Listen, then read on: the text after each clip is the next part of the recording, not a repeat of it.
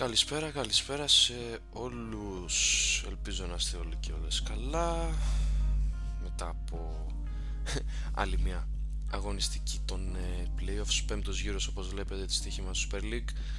ε, Συναρπαστική αγωνιστική, πάρα πολλά γκολ, πάρα πολλά οβεράκια, όλα βγήκαν over όπως βλέπετε και στην εικόνα. Αυτό που παρατηρούμε στην εικόνα συγκριτικά με την προηγούμενη εβδομάδα είναι το ότι οι διεκδικητές του πρωταθλήματος έμειναν δύο, μιας και η ΑΕΚ πέταξε εκτός διεκδίκησης τον Ολυμπιακό μέσα στην έδρα του με τον νικηφόρο πέρασμά της από τον Γεώργιο Καρεσκάκης με ένα τρία. Ο Παναθηναϊκός καλά κρατάει στην κορυφή, δείχνει ότι είναι, έχει την ψυχική δύναμη αλλά και την σωματική προφανώς να κερδίζει ε, τέτοια πολύ δύσκολα παιχνίδια. Ένα δύο με γκολ του Ιωαννίδης στο ενενήντα συν ένα, όπου ευστόχησε από την ε, Άσπρη Βούλα, και ο Άρης ο οποίος εξασφάλισε το ειστήριό του στην ε, Ευρώπη με αυτήν την ε, άνετη τριάρα στην έδρα του, του Βόλου. Η αλήθεια είναι ότι περίμενα κάπως να κάνει μια γκέλα ή ο Παναθηναϊκός ή η ΑΕΚ, παρόλα αυτά με διέψευσαν και οι δύο. Σιγά σιγά βλέπετε πως ξετυλίγεται το κουβάρι. Από εκεί που ήταν και ο ΠΑΟΚ μέσα στο παιχνίδι πλέον δεν υπάρχει αυτό το ζήτημα, έχει χάσει πάρα πολύ έδαφος, είναι στο πλην δώδεκα όπως βλέπετε, δεν γυρίζει αυτή τη διαφορά. Να πούμε ότι διακυβεύονται άλλοι δεκαπέντε πόντοι, οπότε ο ΠΑΟΚ σε λίγο και μαθηματικά μπορεί και από την έκτη αγωνιστική να είναι και μαθηματικά εκτός διεκδίκησης. Το ίδιο και για τον Ολυμπιακό, βέβαια με μια μικρή παράταση, ο οποίος είναι στο πλην εννιά. Η εικόνα του δεν δείχνει ότι μπορεί να αλλάξει πολλά πράγματα, αλλά πάμε να τα πούμε όλα ένα-ένα από την αρχή. Το απόγευμα της Κυριακής λοιπόν ξεκίνησε στον ε, εξωτικό Βόλο, εκεί όπου η τοπική ομάδα, μάλλον όχι τοπική γιατί έχει και πάρα πολλές ομάδες ο Βόλος, ο Βόλος Νουπουσσού ε, άνοιξε την αυλαία μαζί με τον Άρη, νικηφόρο το πέρασμα του Άρη. Το είχα πει κιόλας στο ανάλυση προγνωστικά ότι αυτό το μάτς μου μυρίζει λίγο παιχνίδι Άρη όπως με Όφη και Πας Γιάννενα που έφερε κάτι μηδέν τέσσερα, κάτι τέτοιο, εκεί που δεν το περίμενε κανένας, δηλαδή εκεί που ε, έπαιρνε, μάλλον όχι έπαιρνε, δεχότανε ε, τη μία γκέλα μετά την άλλη και το ένα χτύπημα μετά το άλλο, βαθμολογικά πάντα κάπως ξεσπούσε απέναντι σε κάποιες ομάδες εκτός έδρας που προκαλούσαν μια μικρή έκπληξη. ε, πράγματι αυτό έγινε, μηδέν τρία λοιπόν, μηδέν ένα στο ημίχρονο με γκολ του Νταρίντα στο εικοστό έβδομο λεπτό, λεπτό έπειτα πασής του Λουίς Πάλμα, και μετά Αμπουμπακάρ Καμαρά δύο γκολ, ένα στο εβδομήντα επτά έπειτα από μία ασίστ του Μπαγκέτα και στο ογδόντα εύστοχη εκτέλεση πέναλτι, ε, διαμορφώνοντας έτσι αυτό το τελικό μηδέν τρία. Στο συν τέσσερα ο Άρης, όπως βλέπετε εκεί χαμηλά στην βαθμολογία, στο συν δεκατρία ανέβασε τη διαφορά των τερμάτων, το, ό, ό, όχι ότι έχει και μεγάλη διαφορά. Ο Βόλος είναι στο πλην δεκαέξι, ο Βόλος κρατάει μόνο μία ισοπαλία σε πέντε παιχνίδια στη διαδικασία των playoffs. Ο Άρης με... πέτυχε την πρώτη του νίκη, μπήκε με σαράντα βαθμούς στο... στα playoffs, τώρα έχει σαράντα τέσσερα και την ισοπαλία εννοείται με τον Ολυμπιακό. Δεν νομίζω ότι είναι ένα παιχνίδι μεγάλης ανάλυσης. Ο Άρης έκανε αυτό που έπρεπε, ο Άρης τουλάχιστον βγήκε στην Ευρώπη. Ο Άρης αν δεν έβγαινε στην Ευρώπη θα έκανε, θα είχε πια σπάτο για φέτος όσον αφορά τους στόχους που είχε θέσει στην αρχή της χρονιάς. ε, το θέμα είναι να γίνει μάθημα αυτή η σεζόν στον Άρη και στους ηθήνοντες μάλλον του Άρη. Αρκετές λανθασμένες αποφάσεις, δεν του έχουν βγει και κάποιες μεταγραφές που έκανε το καλοκαίρι, Ενώ έκανε αρκετές μεταγραφές και είχαμε μείνει όλοι έκπληκτοι, ξέρω εγώ, το Καρυπίδης φέρνει παίχτες και το ένα και το άλλο. Τελικά βλέπουμε ότι στον αγωνιστικό χώρο δεν είναι το ίδιο και ότι δεν, απέδωσ, δεν απόδωσαν τα, τα αναμενόμενα ή τουλάχιστον τα προσδοκόμενα που είχαν οι φίλοι του Άρη. Ε, το καλό είναι λοιπόν ότι βγαίνει στην Ευρώπη, να δούμε τι θα κάνει και πρέπει να και αυτός να χτιστεί από πολύ νωρίς φέτος, μετά από μια έτσι πάρα πολύ άσχημη χρονιά για τον ίδιο. Πρέπει να ε, χτίσει και αυτός μια ομάδα η οποία να είναι ανταγωνιστική τουλάχιστον για το καλοκαίρι στην Ευρώπη και μετά να, να μπει στους ομίλους μιας ε, τελικής διοργάνωσης. Πάμε τώρα στον ε, συμπολίτη, στον ΠΑΟΚ, ο οποίος ΠΑΟΚ θα μας τρελάνει φέτος, πραγματικά δεν, δεν ξέρω τι να πω. Συνεχόμενες ήττες στο, στο πρωτάθλημα, ε, αν εξαιρέσουμε αυτή τη νίκη απέναντι στο Βόλο με τέσσερα δύο, δεν έχει πετύχει άλλη νίκη, είτε από την ΑΕΚ στην αρχή με μηδέν ένα, είτε από τον Ολυμπιακό με τρία ένα στο Καρεσκάκης, είτε με ένα δύο τον Παναθηναϊκό τώρα. Ένα παιχνίδι το οποίο γενικότερα δεν, ε, δεν ήταν και τόσο καλό από άποψη ρυθμού. Πίεσε ο ΠΑΟΚ κυρίως προς το τέλος και γενικότερα στο δεύτερο ημίχρονο. Έτσι, ε, έχασε κάποιες ευκαιρίες. Είχε είκοσι μία τελικές, ο Παναθηναϊκός οκτώ, αλλά αυτό δεν σημαίνει τίποτα, παιδιά. Το έχουμε πει. Τα στατιστικά μπορεί να λένε και πολλά, αλλά μερικές φορές δεν λένε και τίποτα. Δηλαδή, τι νόημα έχει μια ομάδα, ας πούμε, να έχει τριάντα τελικές και να έχει πετύχει ένα γκολ, και τι νόημα έχει μια άλλη ομάδα να έχει πετύχει πέντε τελικές, να έχει δημιουργήσει μάλλον πέντε φάσεις και να πετύχει τρία. Είναι και, ένα, και η αποτελεσματικότητα, την έχει αυτήν ο Παναθηναϊκός με το τρομερό γκολ του Μπερνάντ στο τριακοστό όγδοο λεπτό, έπειτα από ασίστ του Σποράρ. Ο Σπορά γενικότερα έκανε ένα κακό παιχνίδι, έχασε πάρα μα πάρα μα πάρα πολλές ε, ευκαιρίες, ε,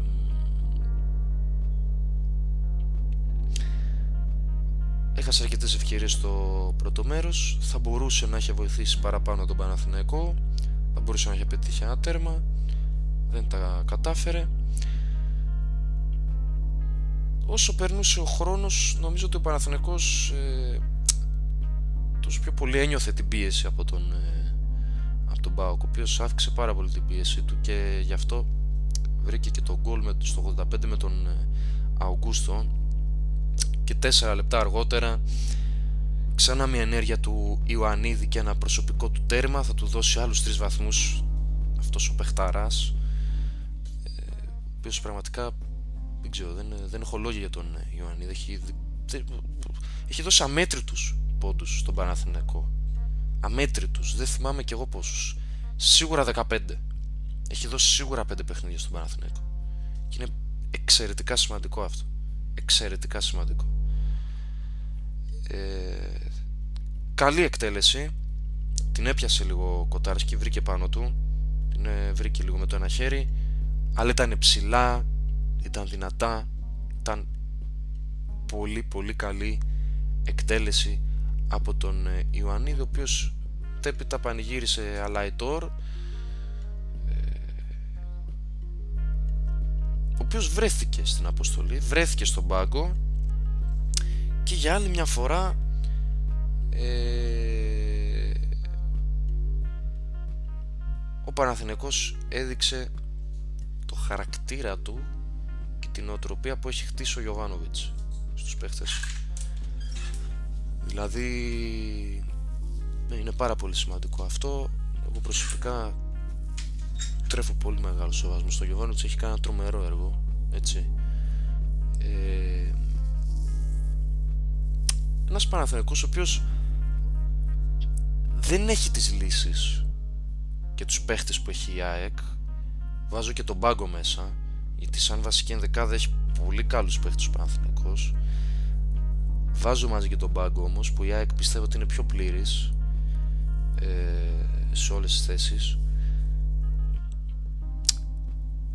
δείχνει ότι είναι πραγματικά μαχητικός και δείχνει ότι είναι πάρα πολύ ενωμένος και όλο αυτό δεν είναι καθόλου εύκολο, έτσι.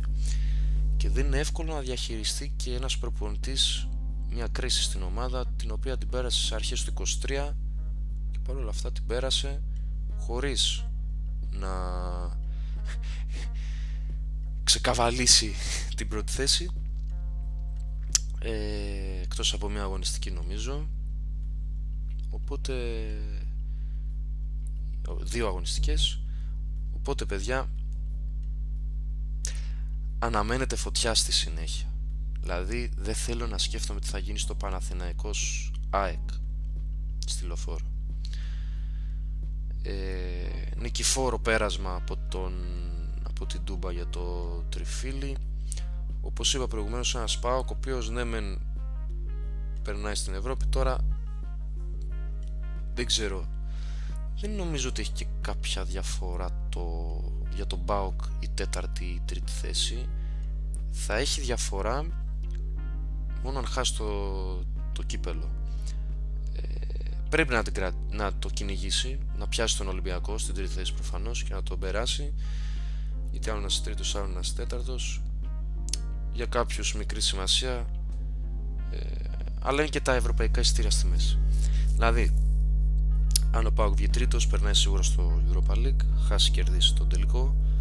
Απ' την άλλη, αν ο Ολυμπιακός βγει τρίτος, αν ο ΠΑΟΚ κερδίσει το τίτλο, το, αν κερδίσει το κύπελο, θα πάει αυτός στο Europa και ο Ολυμπιακός στο Conference.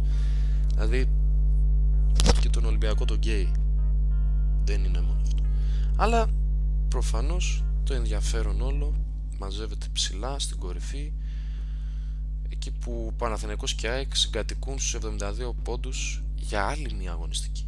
Αυτό το πράγμα είναι φοβερό. Και ήρθε αυτό το τέρμπι ανάμεσα στον Ολυμπιακό και την ΑΕΚ στο Φάληρο, που πραγματικά ήταν πάρα πολύ ωραίο, πολλές εναλλαγές συναισθημάτων, έληξε πάρα πολύ άσχημα. Είναι, δεν ξέρω κι εγώ ποια φορά που βλέπουμε κάτι τέτοιο σε ελληνικό γήπεδο φέτος, κάτι τέτοια περιστατικά στο Περιστέρι με τον Ατρόμητο, κάτι ε, δηλαδή εντάξει, στους Ζωσιμάδες γενικότερα φέτος δεν ξέρω, βλέπουμε άσχημα, άσχημες καταστάσεις, με τον Ολυμπιακό να εκφράζει έντονη δυσαρέσκεια για την ηγετησία στο συγκεκριμένο παιχνίδι. Ε... Όμως η ΑΕΚ έκανε ένα εξαιρετικό μάτς από το πρώτο μέχρι το τελευταίο λεπτό, ήταν κυριαρχική, αν εξαιρέσουμε βέβαια ένα τέταρτο περίπου, από το πενήντα μέχρι το εξήντα πέντε, που εκεί ο Ολυμπιακός ήταν ελαφρώς καλύτερος και γι' αυτό και πέτυχε τέλος πάντων και το ένα ένα με τον Μπακαμπού. ε... Μετά όμως είχαμε την κλασική ιστορία των καπνογόνων. Γκατσίνοβιτς στο όγδοο λεπτό, έπειτα από μια τρομερή ασίστ του, του Τσούμπερ, ο οποίος Τσούμπερ έχει αφηνιαστεί στα playoffs, δεν ξέρω, δηλαδή και αυτός παίρνει λίγο την ΑΕΚ το χεράκι, της έδωσε νίκη με τον Άρη, τώρα άνοιξε το σκορ, μάλλον συνέβαλε στο να ανοίξει το σκορ ο Γκατσίνοβιτς. Μια ΑΕΚ η οποία μπήκε πάρα πολύ αποφασισμένη στο, στο μάτς, έτσι, πάρα πολύ αποφασισμένη, ε, μπήκε με το μαχαίρι στα δόντια, έτσι όπως κανονικά θα έπρεπε να μπει ο Ολυμπιακός αν ε, συλλογιστούμε ότι έπαιζε εντός έδρας και αν συλλογιστούμε επίσης το ότι για εκείνο ήταν ένας τελικός, όχι ότι δεν ήταν για την ΑΕΚ, αλλά για τον Ολυμπιακό ήταν ε, πολύ περισσότερο. Πλέον βρίσκεται εκτός διεκδίκησης, δεν το συζητάμε αυτό. Κάκιστη εμφάνιση. Ο Ολυμπιακός από το πρώτο μέρος έχει να θυμάται μια τελική τον Ιμβιλά που, ήταν, ε, καθ, που δεν ήταν καθόλου απειλητική για την αιστεία του Αθανασιάδη. Απ' την άλλη, η ΑΕΚ θα μπορούσε να έχει πετύχει και δεύτερο τέρμα στο πρώτο μέρος. Γενικότερα η ΑΕΚ έπαιξε πάρα πολύ καλά και εντάξει, φαίνεται διαφορά, είναι μεγάλη διαφορά παιδιά της ΑΕΚ και του Ολυμπιακού φέτος, κακά τα ψέματα. Ο, ο Αλμέιδα έχει πολλά εργαλεία στην εργαλειοθήκη του, ε, έχει πολλές εναλλαγές, ε, εναλλακτικές μάλλον, όχι εναλλαγές. Ε, έκανε την απουσία του Αραούχο, δεν θα πω ασήμαντη, θα πω άφαντη, σαν να μην φάνηκε ρε παιδί μου, σαν ε, δεν ξέρω, δηλαδή αυτό λειτουργήσε πάρα πολύ με τον... Ε, έπαιξε, επέλεξε ένα πιο επιθετικό σχήμα με Τσούμπερ και Λιβάη μπροστά, δεν ξεκίνησε τον Ιόνσον, ε, αλλά είναι και αυτό το ότι είχε αλλαγές ρε παιδί μου, είχε τον Άμραμπα, το οποίος της δίνει μια εκρηκτικότητα, της δίνει μια ταχύτητα πέρα από τα τσούμπαλα μαρκαρίσματά του και το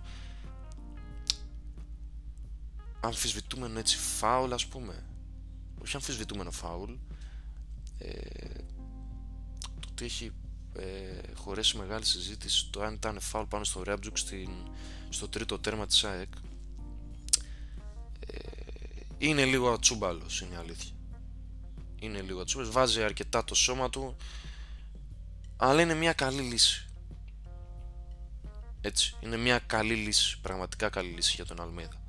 Έχει ένα Τσούμπερ ο οποίος έχει ανακτήσει την αυτοπεποίθησή του, παίζει τρομερά σε back to back παιχνίδια, σε διαδοχικά μάλλον παιχνίδια, ε, και αυτός έχει βάλει το λιθαράκι του προς την, στην τελική ευθεία, έτσι.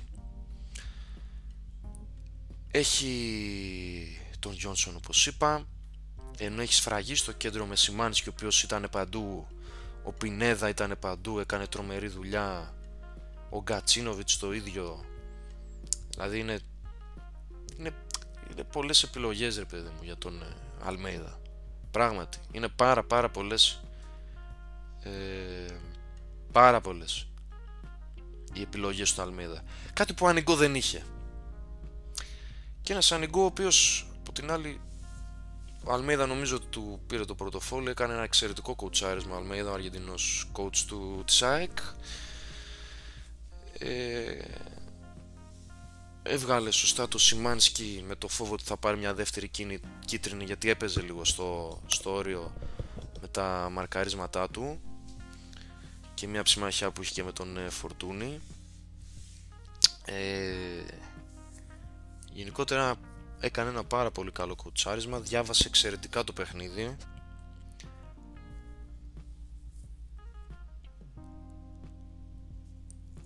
Και από την άλλη, ο Ανικό, αδιάβαστος, φάνηκε να εφησυχάστηκε κάπως με αυτό το δύο ένα του κυπέλου.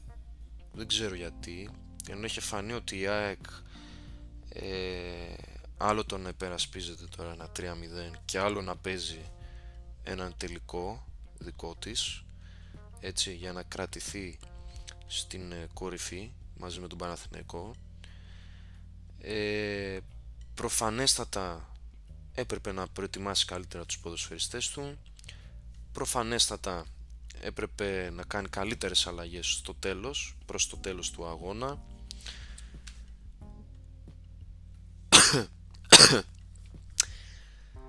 Δηλαδή, ποια λογική ρε φίλε, είσαι ένα δύο και βάζεις Κασάμι και Ανδρούτσο και βγάζεις Φορτούν και Ρόντινι, που είναι οι δύο από τους πιο ποιοτικούς ποδοσφαιριστές που έχεις μέσα.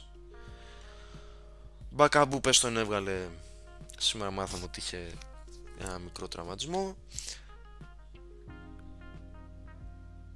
Πολλά, δεν ξέρω, δηλαδή ο Ολυμπιακός, Ε, νομίζω ότι παίρνει ό,τι του αξίζει για φέτος. Δηλαδή, κακά τα ψέματα, έχει κάνει κάκι στο σχεδιασμό από το καλοκαίρι, από το προηγούμενο καλοκαίρι.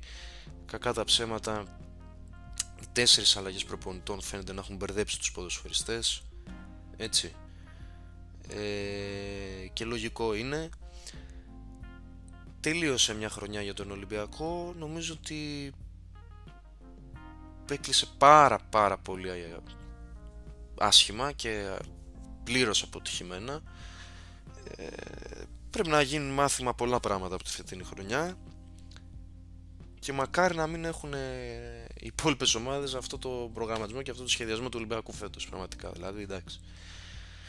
Ε, θέλει πάρα πολλές αλλαγές παιδιά, κάκιστο το κοουτσάρισμα, Εγώ θα έλεγα να μην οι φίλοι του Ολυμπιακού ε, να κοιτάνε το δάσος και όχι το δέντρο, έτσι.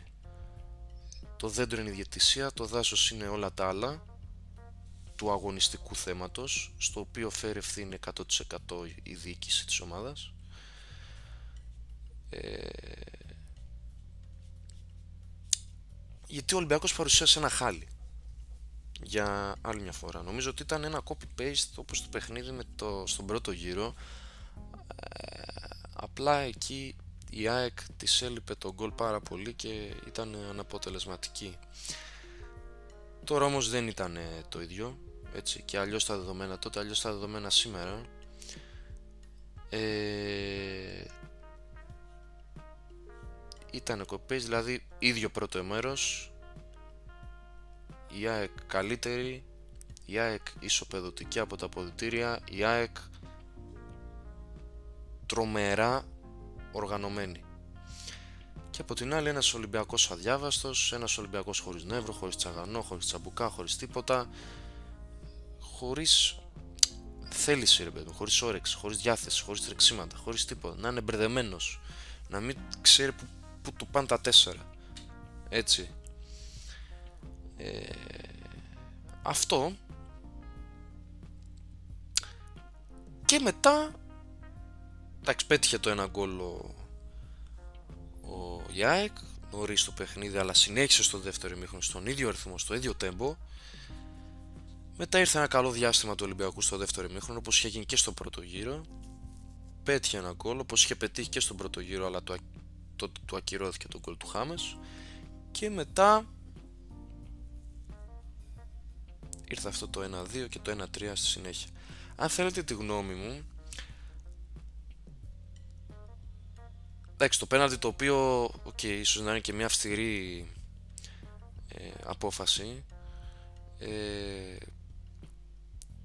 πιστεύω ότι κάπως θα το έβρισκε το γκολ, γιατί θα πίεζε ακόμα περισσότερο. Βέβαια δεν μπορείς να είσαι και σίγουρος γι' αυτό, έτσι. Αλλά αυτό το ένα τρία νομίζω ότι είναι ένα δίκαιο αποτέλεσμα για την ΑΕΚ. ε, Δηλαδή μπορεί να έγιναν κάποια διαιτητικά λάθη, αλλά είναι πάρα πάρα πολύ δίκαιο αποτέλεσμα με βάση την εικόνα των δύο ομάδων. Νομίζω ότι είναι ένα αποτέλεσμα το οποίο της το χρωστούσε όντως το ποδόσφαιρο, μετά από τόσες καλές εμφανίσεις πέραν στον Ολυμπιακό και με έναν απολογισμό μία νίκη, μία ισοπαλία και δύο ήττες. Εντάξει, μία ψηλά διάφορη, αλλά καταλάβατε. Και πραγματικά θέλω να δω Παναθηναϊκός και ΑΕΚ που, πώς, θα, πώς, πώς θα πάει τώρα, πώς θα γίνει. Εβδομήντα δύο εβδομήντα δύο όπως βλέπετε. Και τώρα έχουμε εμβόλυμα αγωνιστική την Τετάρτη. Ε, έχουμε εμβόλυμα αγωνιστική την Τετάρτη. Έχουμε και εκεί ωραία παιχνιδάκια σημαντικά. Άρης Ολυμπιακός επτά. Να πούμε ότι δεν είναι όλα παράλληλα.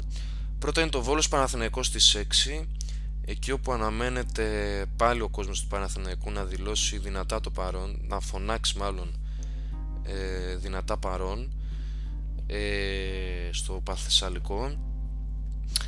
Άρης Ολυμπιακός στις επτά η ώρα στο Βικελίδης και ΑΕΚ ΠΑΟΚ. Να δούμε τι θα γίνει παιδιά και εκεί. Θα τα πούμε σε άλλο podcast για την έκτη αγωνιστική, αλλά νομίζω ότι όλο το πιστεύω ότι δεν θα αλλάξει κάτι όσον αφορά την κορυφή της βαθμολογίας. Τώρα στον Ολυμπιακό και στον Άρη, οκ. Okay. Πιστεύω όμως ότι η ΑΕΚ και Παναθηναϊκός θα πετύχουν νίκες και οι δύο, θα φτάσουν τους εβδομήντα πέντε πόντους. Οπότε, παιδιά, νομίζω ότι το παιχνίδι την Κυριακή είναι, είναι το κάτι άλλο.